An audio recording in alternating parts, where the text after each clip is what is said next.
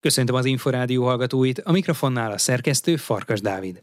Két éremmel zárták a magyar párbajtörvívók a szakág nemzetközi évnyitóját, a Dohában rendezett Grand Prix-t. A férfiaknál Siklósi Gergely győzni tudott, Kokmáté és András Vitibor a nyolcad döntőig jutott, míg a legjobb 16 közé kerülésért András Vitibor szoros asszóban búcsúztatta Nagy Dávidot. A hölgyeknél Muhari Eszter bronzérmes lett, ezzel felnőtt karrierje eddigi legnagyobb sikerét ért el. A fiatal versenyző a nyolcad döntőben Kunannát búcsúztatta, aki ezúttal a kilencedik helyet szerezte meg.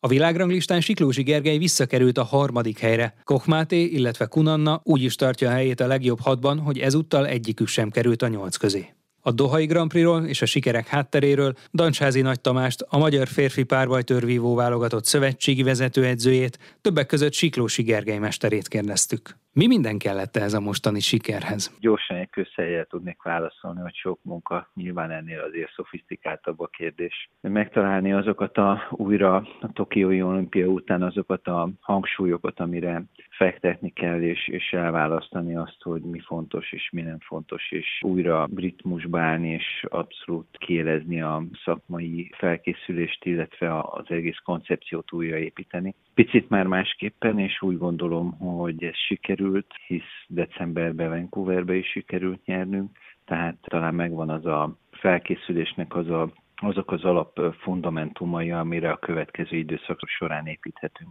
A Dohai Grand Prix a világ legjobb párbajtőrözőjén gyűltek össze. Hogy indultak neki ennek a versenynek? Volt-e eredménybeli célkitűzés, mielőtt elutaztak? Inkább magunkra figyeltünk, tehát Gergővel azt beszéltük meg, hogy inkább az asszókra figyelünk, a technikai végrehajtásra figyelünk, bizonyos dolgokra, hogy hogy reagáljuk le bizonyos helyzeteket, bizonyos szituációkat, és ennek alapján mérkőzésről mérkőzésre próbáltuk felépíteni a versenynapot, és úgy láttam, vagy úgy gondolom, hogy ez sikerült, és azért azt el kell mondom, hogy, hogy, hogy a mi fegyvernemünkben nem nagyon van példa arra, hogy két egymást után lévő ilyen nagy viadalt meg tudjon nyerni az ember. Nyilván, amikor elutazik a versenyre egy, egy versenyző, akkor az a célja, hogy megnyerje a versenyt, de természetesen vannak realitások is. Ezeket figyelembe véve éve utaztunk ki, és annak ellenére azt kell, hogy mondjam, hogy ez a taktika is jól bejött, hogy, hogy mindig csak a következő feladatot próbáltuk a legjobb tudásunkhoz képest a legjobban teljesíteni, hát,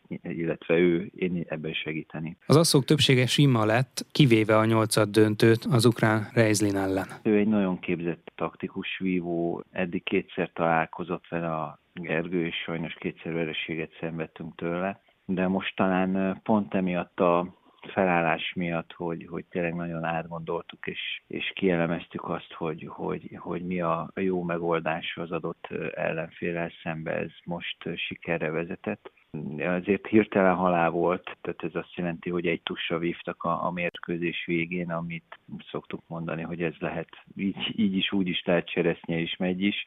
Szerencsére most nekünk állt a, a szerencse felénk billent, de ahhoz kellett, hogy szerencsénk legyen egy, egy nagyon jó taktikai elképzelés is, amit a Gergő Pástra vitt, és nem tudta az ellenfelünk érvényesíteni azokat a, a technikai elemeit, amiben ő nagyon jó, úgyhogy ezt le tudtuk fagyasztani Ugyanakkor ez egy, ez egy nagyon kielezett küzdelmet hozott, ennek eredményeképpen ez a taktika. Ezzel azt vártuk, hogy, hogy egy ilyen kielezett helyzet fog kikerekedni, és, és hát szerencsére a Gergő kihasználta a lehetőséget, és a, a győztes találatot ő vitte be. Nagyon színes volt egyébként a paletta, nagyon sok távoli országból érkezett ellenfélel kellett Csiklósi Gergelynek megküzdeni, volt egyiptomi, volt kolumbiai, aztán az elődöntőben japán, majd belga ellenfél, és ugye volt még egy lengyel rivális is az ukrán Reizlin mellett. Tehát Igen. tulajdonképpen ez mondjuk nagyon távol állt egy Európa bajnokságtól, de éppen talán ez a lényege, hogy párbajtörvívásban a világ szinte bármely pontjáról érkezhetnek kiemelkedő tudású versenyzők. Siklósi Gergely pedig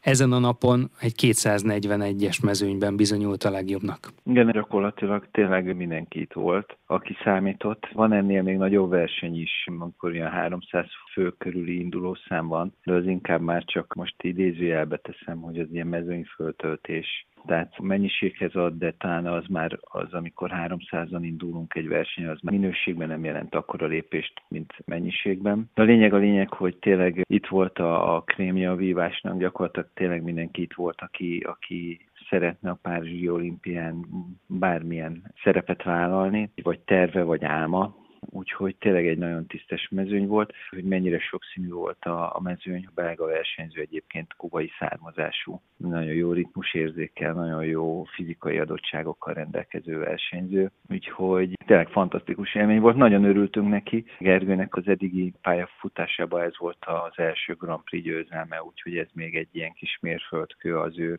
pályafutásában, a mi közös életünkbe Úgyhogy nagyon-nagyon örültünk neki, hogy, hogy egy ilyen, ilyen rangos versenyen első helyet tudtunk szerezni. Dancsházi Nagy Tamást, a magyar férfi párbajtörvívó válogatott és a Honvéd vezető edzőjét, többek között Siklósi Gergely mesterét hallották.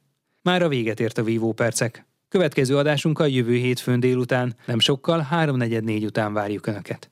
Korábbi műsorainkat megtalálják az Inforádió honlapján a www.infostart.hu oldalon. Most megköszöni figyelmüket a szerkesztő Farkas Dávid.